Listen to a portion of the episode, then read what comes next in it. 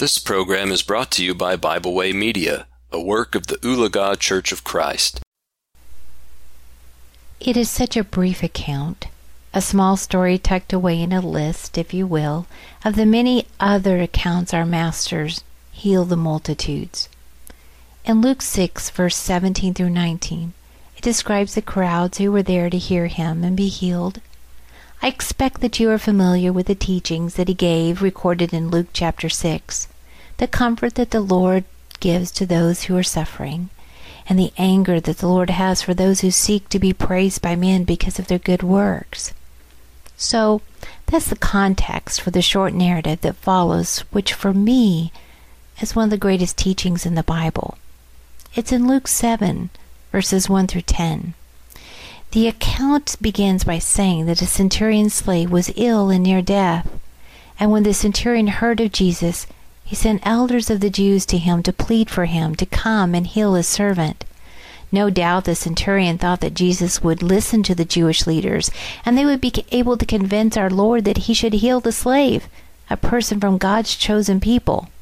So, in verses 4 and 5, the Jewish leaders plead the case for the slave's life by assuring our Lord that the slave is worthy for you to grant this to him. For he loves our nation and has built us a synagogue. For many of us, it seems like the perfect candidate, someone that seems worthy to continue good works. I mean, he was patriotic. And for many, that's critical, right? I don't know, maybe he organized patriotic festivals and parades. But don't forget, he built an entire synagogue. That's impressive. I mean, he built an entire church building, and he's a slave at that. Sounds pretty worthy of living longer, right? So, after listening to the Jewish elders plead for this worthy slave's life, our master agrees to take the journey. When Jesus was nearing the house, the centurion changes his mind. He gets nervous, and he sends friends to stop our master from coming closer. I mean, that's kind of odd, isn't it? He has his friends tell Jesus, Lord, do not trouble yourself, for I am not worthy that you should enter my, under my roof. Therefore I did not even think myself worthy to come to you. But say the word, and my servant will be healed. For I am also a man placed under authority, having soldiers under me. And I say to one, Go, and he goes, and to the other, Come, and he comes, and to my servant, Do this, and he does it. Do you hear it? Do you hear his embarrassment? Do you hear the heartache that the centurion has for his own soul? Do you hear his confession and his admittance who Christ is? Christ did. And that's why our Lord, the Savior of the world, said that he marveled at him. He marveled at his great faith. This centurion, this non Jew, this man who was not from the house of David. And those who were sent, returning to the house, found the servant well, who had been sick. And Jesus healed him. But it wasn't because the slave was a patriot. It wasn't because the worthy slave had built a beautiful building to worship God.